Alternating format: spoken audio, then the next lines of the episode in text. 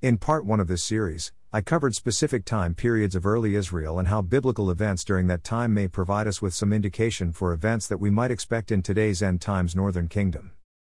In part 2, I continued with the discussion of Israel's kings, and covered topics related to the northern kingdom's ancient kings starting with King Jeroboam through the time that the kingdom was taken into exile. I again drew comparisons to the last days northern kingdom and its kings and rulers. In part 3, I addressed prophets in the ancient northern kingdom, and I then showed parallels to prophets in our last days northern kingdom. In this current, final passage in this series, I will examine interrelations of the ancient northern kingdom with its neighbors. Lessons from the minor prophets to the northern kingdom about end times interrelations between the last days northern kingdom and its neighbors. I will again use the process of comparing interrelations of the ancient northern kingdom with its neighbors with those of the northern kingdom and its neighbors in these end times. Interrelations of the ancient northern kingdom with its neighbors. Lessons discussed in this section related to a deeply corrupted and wicked ancient northern kingdom include that this kingdom became isolated, fought against its Judah brethren without reward, and had bad relations with its neighbor Syria.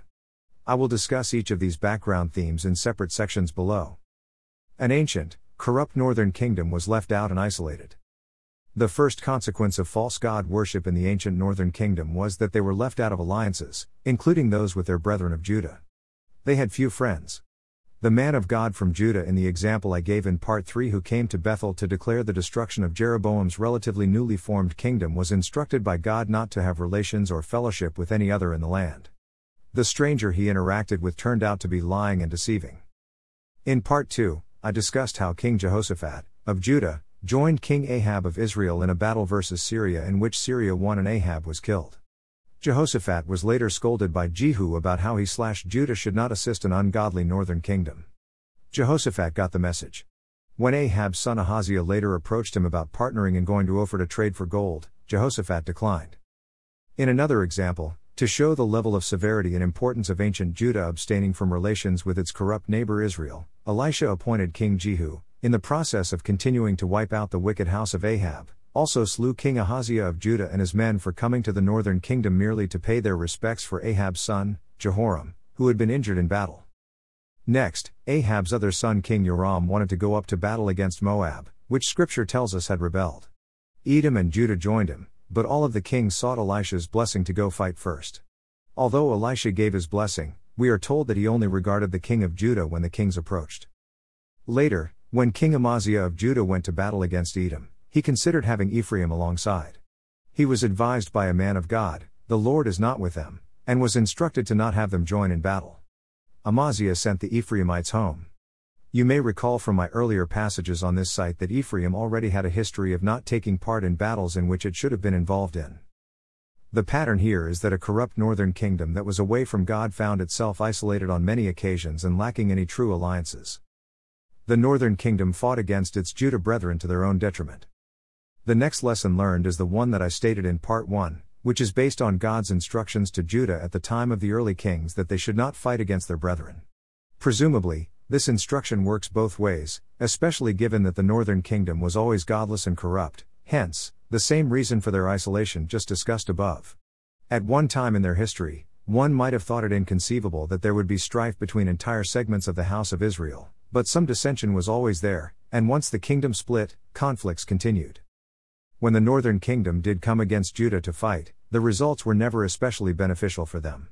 Their first king Jeroboam tried, and then Judah came back after him and took two cities in the land of Bethel and Ephraim. King Baasha after Jeroboam began to encroach on Judah by building cities in Ramah, Benjamin, and was driven out when Syria assisted Judah. Syria also attacked cities in the northern kingdom at this time. Queen Athaliah in Judah was an example of a different kind of attacker. She was a traitor, from the house of Ahab in Israel, but who married Judah's king Joram. She proceeded to kill Judah's royal seed except for one who was saved, Joash. She was killed by Judah priests shortly thereafter, and Joash was installed as king. King Jehoash of the northern kingdom later directly attacked Judah. He broke down the wall of Jerusalem that led to the gate of Ephraim in an act that likely had symbolic and or prophetic meaning. He plundered the house of the Lord as well as the king's house, and took hostages back to Samaria. Then, a similar scenario happened several kings later when King Pekah of Israel aligned with Rezin of Syria and took evil counsel against Judah and its king Ahaz. Judah was not completely overcome, but Pekah captured Ahaz, and carried away thousands of Judah captive, along with spoil. Here, the prophet Oded came and scolded Israel for hypocritically taking brethren hostage and petitioned to let them go, warning that the fierce wrath of God was upon them. One general rule observed in these latter examples is that those who are in bondage themselves, such as the northern kingdom was, tend to desire to take others into bondage in what becomes a continuing cycle of control, oppression, and plundering. Entire underground kingdoms are built based on who can garner and enslave the largest army. The house of Israel was always meant to remain free of alliances, bondage, covenants, etc., that is, to remain separate for the purpose of being free to worship their God and rely solely upon Him. This type of general rule will apply again in these end times. The northern kingdom's relations with other nations were never very good. Most of the northern kingdom's interrelations with nations slash kingdoms other than Judah were with Syria. The corrupt northern kingdom, with its evil leaders and false prophets, was virtually never in a position of strength to fight against enemies like Syria, yet fighting was frequent between the two. As I illustrated in Part 3, God still lent his supernatural assistance to the corrupt northern kingdom on occasion. Altogether, the northern kingdom never had good relations with its neighbor, Syria. I mentioned above how, not too long after the Judah Israel kingdom split off, Syria helped Judah against Israel and in that process attacked the northern kingdom. Ahab later made a covenant with Syria to regain these territories as well as some parts in Damascus, but covenants with foreign people and lands have their own potential traps and ways of binding. Otherwise, later in the northern kingdom's history, on a rare occasion when Syria, loosely, joined the northern kingdom against Judah, King Ahaz, the king of Assyria, helped Judah. Judah was not completely overcome, and while the northern kingdom took some spoil, they also soon suffered attacks by the king of Assyria who took captives and captured much land from them. Syria itself, perhaps often detecting weakness in the northern kingdom throughout, always encroached inside its borders, on occasion filling the land, setting up camp within, etc. Assyria's kings would go up against Israel for treasure and plunder as a weakened kingdom that had little flocks of people versus the multitudes of Syrians. Even so, God occasionally strengthened the northern kingdom and gave them victories, preordained by his prophets. On one occasion, they slew 100,000 Syrians in one day while the rest fled. On another occasion, in the time of Elisha, the Syrians were blinded as a result of prayer by Elisha until they were awakened in Samaria. They retreated once they realized that they were in range of attack. Not too long after, amidst a time of famine in the land, Syrians left their camp due to being spooked by an evil spirit, allowing the Israelites to come and capture their plunder. But the ongoing war went back and forth over time. Once Elijah appointed King Hazael of Syria emerged, the Lord decided to deliver Israel into his hands all of his days. This king of Syria oppressed and held them captive in their own land, making them like dust. After this, the cycle temporarily reversed and both kings Jehoash and Jeroboam II of Israel, the latter declared a savior for the northern kingdom, defeated Syria, and took back cities and restored borders. In the final stage of the kingdom, the king of Assyria approached and threatened the northern kingdom, took some land, extorted money, and then turned back. We are told the Assyrian king later put the northern kingdom under siege for three years. Once King Hoshea severed loyalties to Assyria and went to Egypt, then the Assyrians came and took Israel into captivity. Israel went into exile. The northern kingdom could only return to God through Judah. While the kingdom of Judah certainly had its own problems along the way, it was only through Judah that a fully corrupt Israel had an opportunity to return to the Lord. Early on, it was King Asa who did some cleanup of false god worship in Judah, and at this time also did some of this work in Ephraim and Manasseh. His son Jehoshaphat carried forward this work in Judah, and then also took away some high places and altars in Ephraim. Much later, once the northern kingdom was fairly well captive and or scattered, King Hezekiah encouraged the people of the northern kingdom to find compassion among those who lead you captive by returning to and worshipping the God of Israel. Hezekiah invited them to pass over, and Israel broke down its images and groves to idols around that time. While some mocked, others came and joined. Not too long after, King Josiah of Judah also purged altars in the northern kingdom, and some children of Ephraim and Manasseh even gave him money to help restore the temple. Lessons from the minor prophets about interrelations of the last days northern kingdom. In this section, we find that the modern day Ephraim, the northern kingdom, will follow a somewhat similar pattern to the ancient northern kingdom. The following prophetic developments will take place for last days Ephraim in that it will become desolate among the nations and peoples of the Chaldean system, fight against its Judah brethren, and attempt an escape to the new world order that includes its own enemy Assyria. the last days northern kingdom will become desolate among the nations and peoples of the Antichrist Chaldean system. The enemy of the end times northern kingdom is no longer external, but instead it is within in Babylon U.S. and Babylon worldwide. This is the same scenario that I have described in previous passages on this site for the last days country of Israel.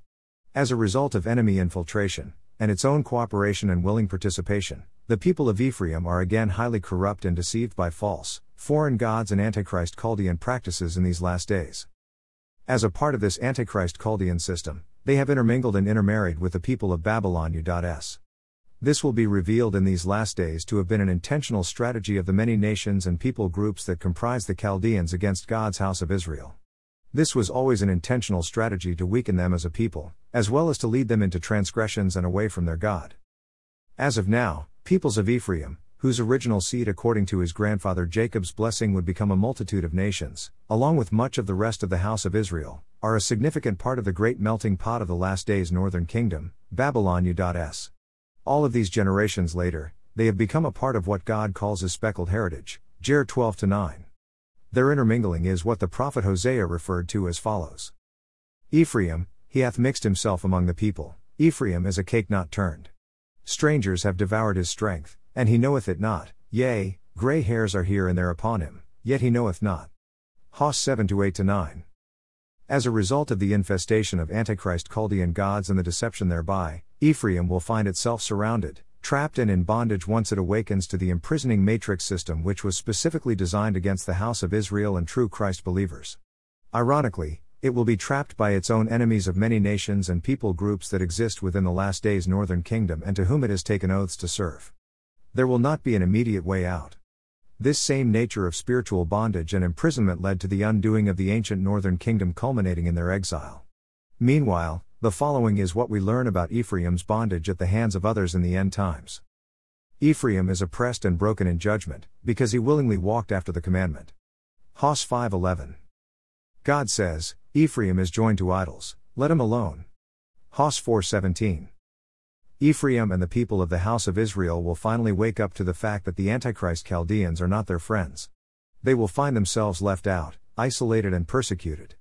Recall that the Antichrist Chaldeans are God's own tool of punishment on his corrupt people.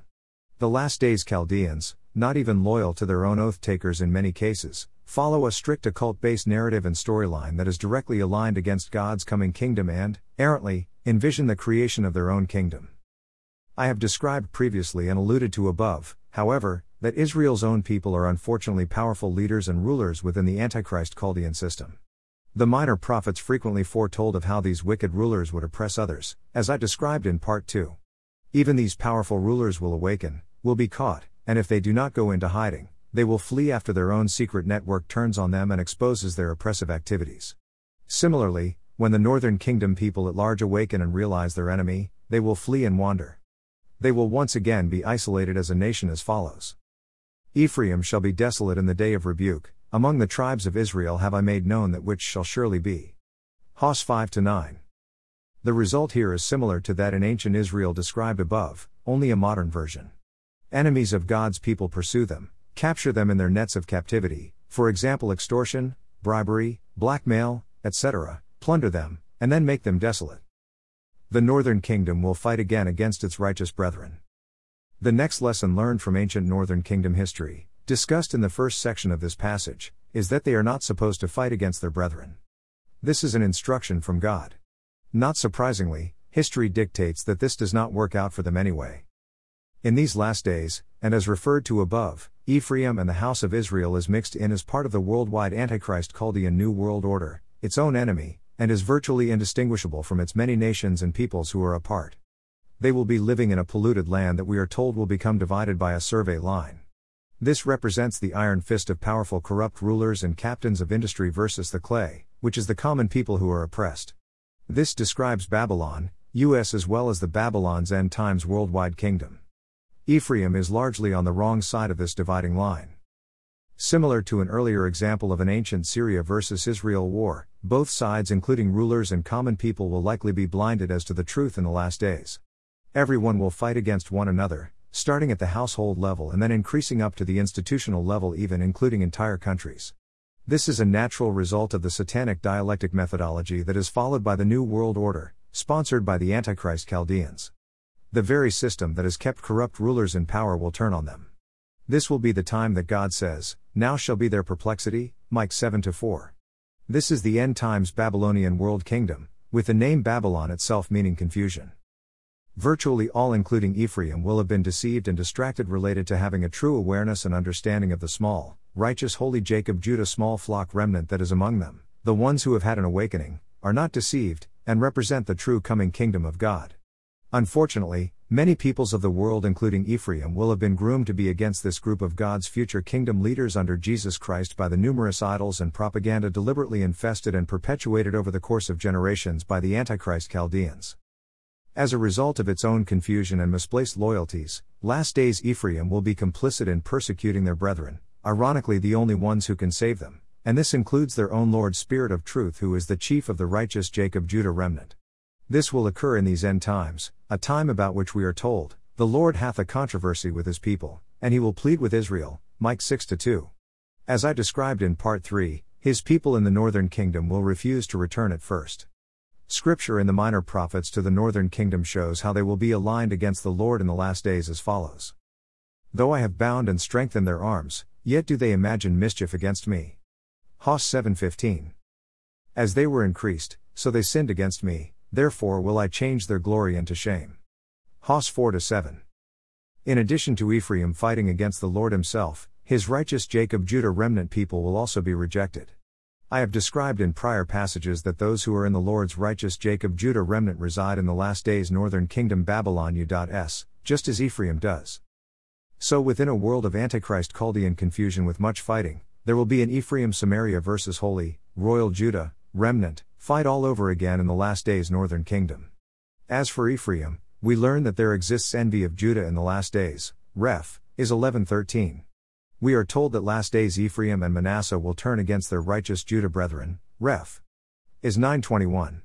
Minor prophets to the northern kingdom are clear that God will support his end times Judah remnant, saying during this time, I will have mercy on Judah. Hos 1 7. About his righteous Jacob Judah small remnant, the Lord also says, the Lord hath sworn by the excellency of Jacob, surely I will never forget any of their works. M 8 7. And the pride of Israel testifieth to his face, and they do not return to the Lord their God, nor seek him for all this. Hos 7:10. I have described in detail the war of many nations against this small flock remnant in prior passages, including those peoples who are in Babylon U.S. I have also previously explained that a corrupt house of Judah, including a house of David, remnant in the country of Israel will be aligned with the same corrupt Ephraim in the U.S. that I refer to above. The following verse is actually referring to powerful rulers in Zion, country of Israel, and possibly worldwide, who are complicit in the destruction of the Lord's Jacob Judah remnant. These are merely part of the same New World Order, Antichrist enemy. That drink wine in bowls, and anoint themselves with the chief ointments, but they are not grieved for the affliction of Joseph. M 6 6. Both corrupt branches of last days Israel, Judah, and Ephraim, are unfortunately merely part of the Antichrist Chaldean New World Order system. They are joined with the entire Antichrist force of the world that comes against the Lord's Spirit of truth and Jacob's small flock remnant in the last days.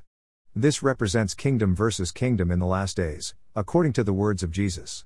In his troubling vision of this kingdom war and the massive force of the Antichrist Chaldeans against Jacob and his small flock remnant in the last days, the prophet Amos prayed to the Lord more than once, and asked, By whom shall Jacob arise?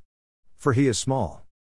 Within this last days Babylonian created kingdom and the world war that it spawns, while the righteous Jacob Judah remnant will be delivered out of it by the Lord himself, Syria and the Assyrian and his armies will turn against the last days Ephraim and greater house of Israel. I discussed Syria's rejection of Ephraim in within Babylon U.S. Above. Below, I will discuss last days Assyria and how the Assyrian will come against Ephraim with foreign multitudes from without and will invade their end times northern kingdom dwelling place. A turn to Egypt and Assyria, i.e., the New World Order. Part of the following is adapted from my passage on this site entitled, Last Days Prophecy in the Book of Hosea.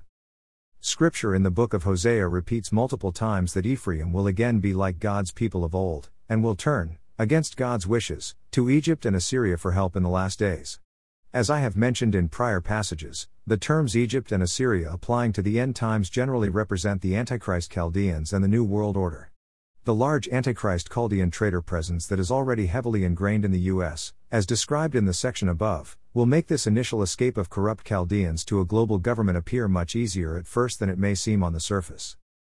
The factor that drives corrupt Ephraim's run to the New World Order is that God's punishment against him, the US, for his sin and unrepentant heart will have begun. Americans and their leaders will refuse to seek the Lord, even in their troubles and confusion.